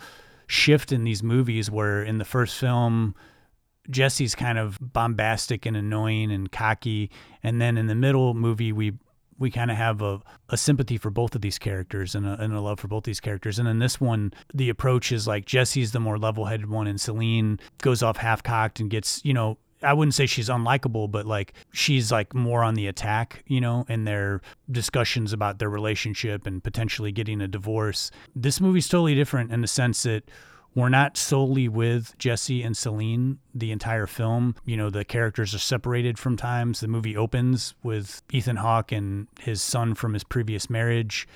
Uh, and then we are reunited with Celine and Jesse and they're spending time in Greece. They've been there the entire summer and there's there's been a fork in the road. They have twins that are like 8 or 9, but they've they've grown apart we don't get that sense in the beginning of the film. The beginning of the film, we just get the idea that like these guys have been together for nine years now. All of that post Vienna romance has kind of maybe dwindled out a little bit because they're dealing with the day to day of like taking the kids to school and you know cleaning up after each other and going their separate ways in their careers. But once we get to the heart of the movie of like their the fork in the road of their relationship, I think the movie switches gears and it becomes the darkest one in the trilogy, but at the same time, the most real and I think the most uh, relatable in terms of like how we as humans struggle and work hard in relationships and marriage. Yeah, for me, Midnight is, like I said before, I vacillate between this one and Sunset if it's my favorite. I think Sunset is the most enjoyable watch for me. Midnight is the one that really hits home and I relate the most to. I mean, not that I have kids or am in a nine year relationship, but the um, from beginning to end, their story and experience is something that um, to one degree or another I am familiar with. And so when we get to this breakdown of, I don't want to say breakdown, but the um, conflict in in their marriage it is something that's like if you've ever experienced it it's really something that you're going to feel like you said come on linklater you really got to make me face face reality here but Midnight also deals with all of the same things that the previous movies um, did as well. You know, how does time change us? Um, does it change us? Are we the same people that we were in Sunrise? How have our decisions before affected us now? Like, okay, Jesse and Celine are together now, and Jesse and Celine wouldn't be together if Jesse hadn't cheated on his wife. Now Jesse has a complicated relationship with his ex wife because he handled that breakup poorly and she hates Celine. It's all of these decisions and the idea of fate and chance and everything that's led us to the point that we are. Midnight overall is the one that deals the most with um, aging and the idea like memory and how we deal with the past um, and how it affects our our present. I don't want to put a a certain darkness on this movie. I still think that this movie is intimate, incredibly intimate, um, intelligent, honest, very naturalistic. It shows that these two still have this long-standing relationship and connection, and I mean they're still flirting. Um, I think Jesse he could probably um, serve to keep growing or keep maturing a, a little bit more. He still is is that uh, immature American guy, and um, I think that that's frustrating for Celine, who um, feels that her husband isn't really seeing all of the sacrifices that she's made for their marriage. But it does really turn the mirror around on us and and shows us how relationships can have communication breakdowns and um, the idea of compromise is a really big theme throughout this film. But that's not to say that the underlying feeling of love and romance, being in a relationship with someone, this isn't about a couple that's breaking up. It's about a couple that's going through it and needed a chance to actually communicate with each other and actually talk about things and probably something that they don't really have a lot of time for. And Justin, you mentioned the the lunch scene before where we actually see Jesse and Celine with other people. We never see them previously in the other films with other people. And I know you said off the mic that this scene kind of stands out for you, and I agree. It stands out because we never see them with other people. Um, I do like it in a sense because it does kind of recenter us around that notion of aging and memory and connection with another person, where we're discussing how relationships can be fleeting, how they change over time, or um, what's important in life your relationship, your romantic relationship, your friends, or your work. What's your priority? While sunrise and sunset, much more on the sunrise end, have all of these ideas, these um, philosophies, and bigger worldly conversations. Midnight stays focused in the sense of really honing in on the relationship between two people. Um, I like that about this film, even though it is much darker and frustrating than the previous two to me, this movie stands out in the sense that the first two films are essentially uh, movies that are taking place in the present. The the first movie, it's taking place solely in the present, and then the second film, it's a movie about being in the present but romanticizing the past. And the third film is about self reflection. It's like they don't want to live in the moment they, because they realize that the moment is rough, but they're just there. There's all this self reflection on why is the present not good, and we we want to get back to this. You know, we can't we can't go back to like this moment that we had built up so much in our head and now they get to be together and it's you know again uh, it, it goes back to the age old grass is always greener you know once they got together and lived for a while, it's like, oh, is this any different than any other relationship I could have been in? You know, was this really the person that the one person in the universe that was like my soulmate could have been another person that I could even been happier with? And so, in those ideas are explored in this movie, um, where the movie really kicks in for me, because in the beginning when they're arguing and you're complaining and oh, life is tough. You're able to vacation in Greece for three months. Seems like a pretty pleasant, relaxing, you know, people are just sitting around eating Greek food and talking about music and literature and their lives. You know, you're like, okay, get over yourselves. But then we get into the real meat of their relationship and how they feel about each other. And it's really cutting. I think other movies have tried to approach this. And what we, you, you end up getting is like the uh, Oscar reel scene where the characters like they're shouting at each other and this is like their acting moment. And man, this movie doesn't feel like that at all. I mean, we have those scenes in this film, but they feel like really raw and um, and then they settle. And very much like I think how real life works to me is that the scene doesn't end with someone smashing something against the wall or like, well, you know what? Maybe I don't love you anymore. And they walk out and then we cut to the next day. Uh, they argue and then it calms down for a minute the way real arguments happen. They're more mature and they're aware of their issues. They're aware of their problems. They're blowing off steam. And we're getting, again, like this voyeuristic view of them blowing off steam with each other and them sort of self projecting. But then they talk about some real issues, and I think real issues that are totally relatable to relationships, especially with kids and like wanting to, you know, he wants to move to Chicago to be closer to his son. She is about, could potentially start a new career where they're, you know, in Paris and he's wants to live in America. And there's so much friction going on in this movie. Here's the shit about that, though, is that Jesse wasn't man enough to say that. She had to drag it out of him. And that's and that's where i feel frustrated for celine. And I'll, and I'll say this even though i probably in reality am more like jesse's character than i am celine um, i completely understand what celine where where her frustration is coming from and why she kind of goes off because she's trying to get the truth out of him and he's giving it like piecemeal or just kind of pansy. Yeah. And you're like i understand and this has all probably been bubbling up for her. I do admire Jesse's way of trying to keep it um, even and trying to keep it um, level headed. But at the same time, when your partner's mad, you doing that and you seeming superior is not going to quell the situation. I agree, and I, I, you know, and earlier I said, are I, we fighting right now? Er, well, no, but earlier I did say that her character was a little unlikable. Maybe that was like harsh because I think what I'm getting from her character is like she's a realist. Jesse still wants to be. Yeah.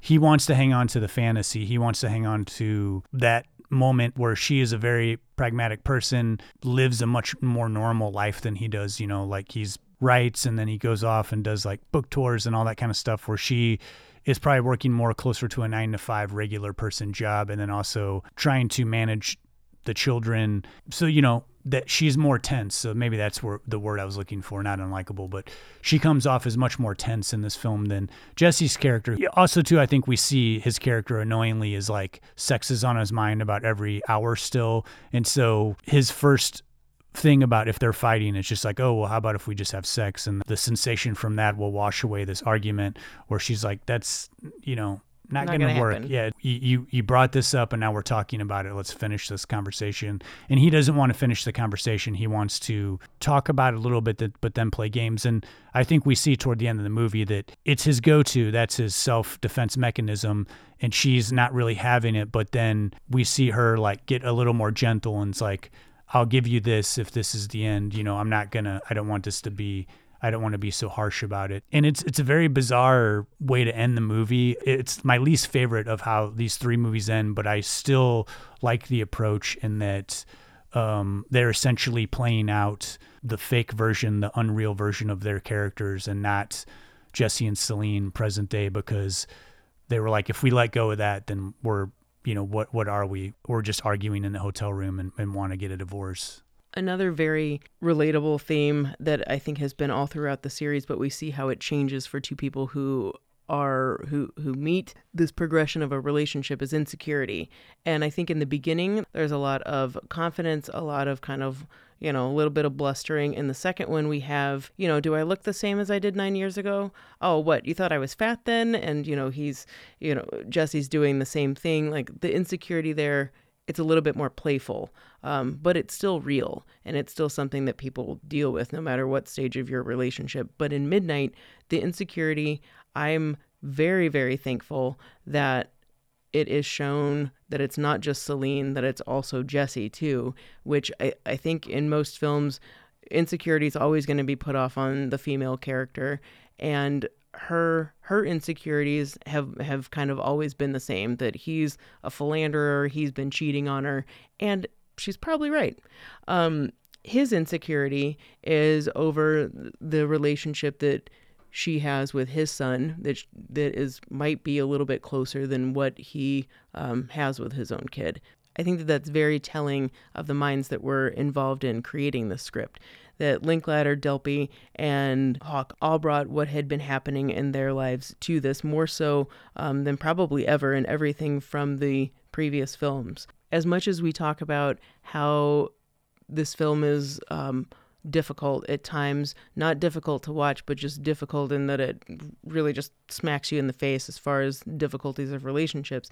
It was also um, a much more self conscious uh, film and uh, divergence in tone from Sunrise and Sunset, but it was also a really stressful, kind of not fun experience to crank out this story. It's not that it sounds like they didn't want to be doing it, it's just that Delpy, Hawke, and Linklater knew that they couldn't keep romanticizing the past, that this is reality, and that all of these times that we have been putting off reality, that we've been putting off real time, we're in real time now.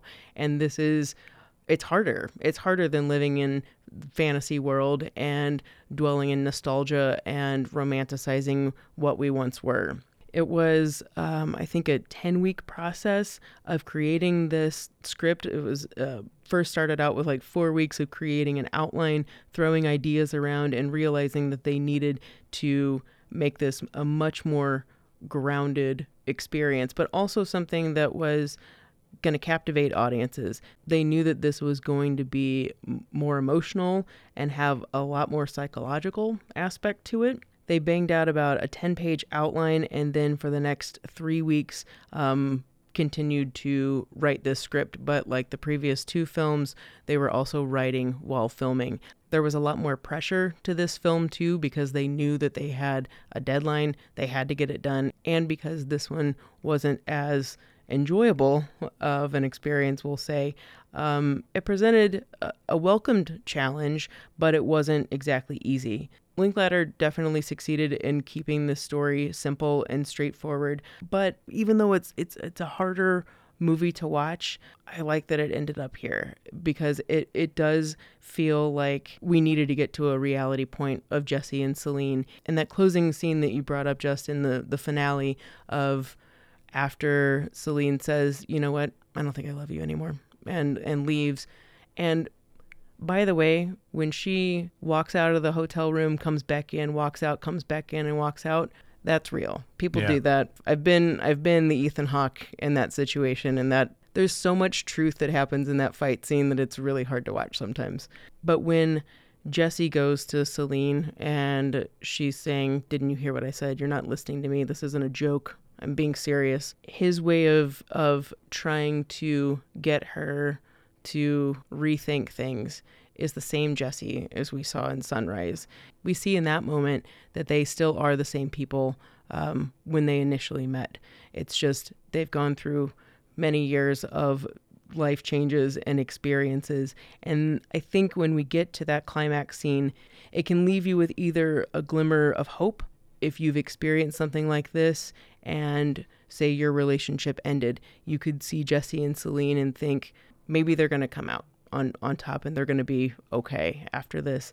And it could leave you with a sense of longing, regret, seeing how things could have been done differently in your life. But watching how it starts out with Celine immediately rebuffing him and him still keeping not pushing her but still trying and trying and trying we have again that that small climb down and up again the roller coaster that's with us throughout this entire trilogy um, we have that in that climax scene and when celine gives in a little bit that i think is your glimmer of hope and depending on how you feel about um, relationships and how you feel about jesse and celine I leave before midnight thinking that they're going to stay together. Yeah, that's kind of like what my inclination is is that yeah. they realize that this is a rough patch and that they got heated in an argument and things, you know, do become exaggerated in an argument. You're grasping at things immediately to throw at somebody and they're they're not always airtight or logical and totally factual. Um, yeah. and so you know, I think that we see a little bit of that represented in their arguments, but then, you know, this idea that she will play along with his bit that he's doing. Um, at first she, you know, it's just like, come on, you know, this is annoying, and it actually She's serious, and She's... and it, and it, he comes off a little. It's pretty like annoying. You're like, God, this is almost like humiliating. But then when she starts playing into it, he's putting in a little effort, so I'll play along. I know that'll make him happy, and like it immediately calms the situation. You see that she knows how to fix him to get to get him to like relax and stop freaking out versus saying like all right well let's get a divorce which is kind of what you at first like I, I was kind of expecting of this conversation to be like how do we going to proceed with a divorce? Like that's how i thought that it would end and it totally caught me off guard. And the second time watching it i appreciated it much much more. This movie moves a lot slower and the scenes are a lot longer, so there is more time to realize uh, to kind of think to yourself because this movie is like makes you kind of think a lot about your own life. So you can kind of drift into your own thoughts at times because they are long scenes in this. But then once we get to the end, and the second time I watched it, when I kind of know what to expect, um, I was able to settle in with those like arguments and and even the lunch scene. You know, settle in and just relax with these characters. Like you're hanging out with these characters for essentially an hour and 40 minutes or however how long this movie is. I think that that's what this movie is. There's only one walking and talking scene, and sunrise and sunset, that's all they were. We are with these characters um, during, I think it's five or six scene setups and only one where they're walking and talking together, which is probably the happiest moment that they share together, but also employs many of the same things that we see before flirtation, insecurity, um, their obvious connection that they have with each other, and years now of knowing each other better than anyone else knows the other one. I like that this is the completion of the story. I hope that there's not another one. If there is, I want it to be something totally different. I don't know what that would be, but I, I, I, like how this wraps up, and I like too how we we do end on a question mark. We don't know if they're yeah. still together, and it depends on how you feel about relationships. But that's how Sunset and Sunrise ended was yeah. on this idea of hope. So if we think that the third one ends the same way as the other ones, then we have a happier ending. And I do uh, think too, it's like end on this note because the ideals I think are so big in your 20s, 30s, and 40s are so different. You know, in your 20s, it's like totally full of like hope and dreams and like anything could happen. Your 30s, you're self identifying, trying to figure out who you are. And this movie, I think, does a good job of like, you've you've come far enough in life to get a little bit cynical and you know uh, you start thinking about the things that you know that you want that you can't have, and then the things that you really don't like. Yeah. And those magnify, you know, you magnify on those, yeah. and, and, you know, I mean, not always, but I, I, think that's very relatable in life. This movie does a good job of showing those uh, segments of time in in our lives, and like going beyond that, we there's less. I think there's less of change between our 40s and 50s and 60s. You know, I mean, you, I, I'm certainly you're starting to think about how you want to finish your your life off, which is I think that might be too dark of a movie to handle. It's just like I, I, you know, it's like no one wants to hear like a conversation about how they're determining whether what age they should take out their retirement and guess when they're going to die so that they can, you know, have enough money to uh, uh, stick around an extra ten years. That doesn't sound like a very fun. No film. one wants that. Audiences were there for this movie. People wanted to see what Jesse and Celine um, where they were at this point in life. Um, like the previous films, it more than doubled its budget. It premiered in uh, January of 2013 at Sundance um, and then went into wide release in June of the same year. Like Before Sunset, it was nominated for Best Adapted Screenplay. I think very, very well deserved for both films. And like Sunset and Sunrise, um, got a lot of high praise and accolades, uh, widespread acclaim in general. And I feel like it really is the um, the best bookend to this journey of Jesse and Celine. And even though it wasn't really planned that these films would be nine years apart, um, like it just happened that that's what happened with Before Sunset. And then they were planning a sequel that was to become Before Midnight. And originally it was going to come out 10 years afterwards, but people were able to adjust their schedules to make it nine years after. Um, we've already now missed that nine year mark thanks to COVID. So I feel like maybe that's a sign that there shouldn't be a fourth one. And if there is, it needs to be way further down the line. Not that I don't want to see Jesse and Celine. I just want them to be together. As someone who failed in in my own personal before trilogy um, real life experience, um, I really hope that Jesse and Celine stay together and are together until the day they die. Yeah, I agree. And uh, I didn't have any final thoughts on this movie, but I kind of wanted to end on a recommendation.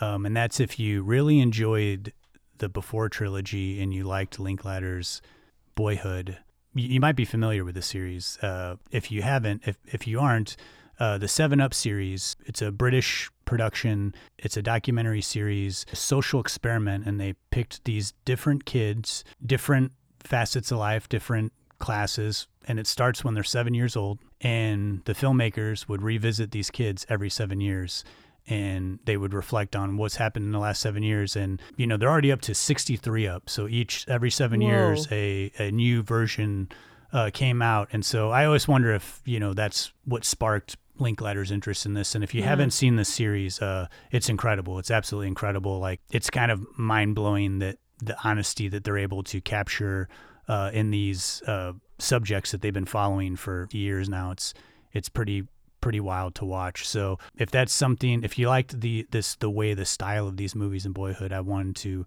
recommend the Seven Up series to listeners out there. I feel really dumb that I've never heard of that. That's awesome though. Well, I'll loan it to you. I have it on DVD. I would I would definitely love that. I had um one final thought and it seemed appropriate to save it until the end because um, it's not exactly the happiest thing.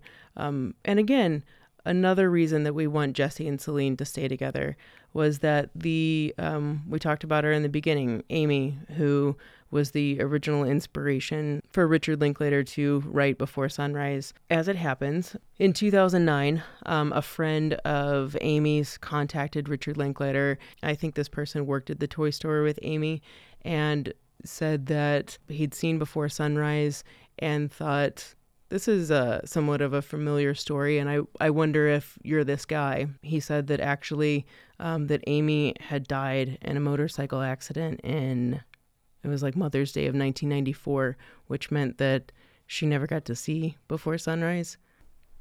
That's a rough one. It was nice that they did a dedication. It seems like the final kind of perfect bookend to be able to dedicate before midnight to her. Yeah, I agree. Yeah. Well, let's uh, let's stop there thank you so much for listening to somewhat of a different episode, kind of episode for us. It was a little more free form. Yeah. I kind of enjoyed it though. It was nice to we, we didn't really share our thoughts on the movie with each other as much as we normally do because we wanted to kind of go in this in a in a much more uh, spontaneous way. And I'm I, glad I, we did that. yeah, I am too. I am too. And uh, so next month we're we're going back to our regular schedule of we're going to release an episode a month. Next month we're delving into uh, one of my favorite and most exciting moments of film, at least in my life personally, and that's the indie boom of the 90s. And uh, we've been talking about doing a Parker Posey episode forever. And so we're finally going to do it. Uh, Party Girl is going to be our main film that we're going to be talking about, but we'll be talking about Parker Posey's career in uh, our picks of the week will be Parker Posey related. So you have that to look forward to. Again, uh, I don't care what Larry David says. Happy New Year again, everybody, and uh, we'll see you next month. Thanks for listening. Thanks for listening, and thanks for kicking off the new year with us, guys.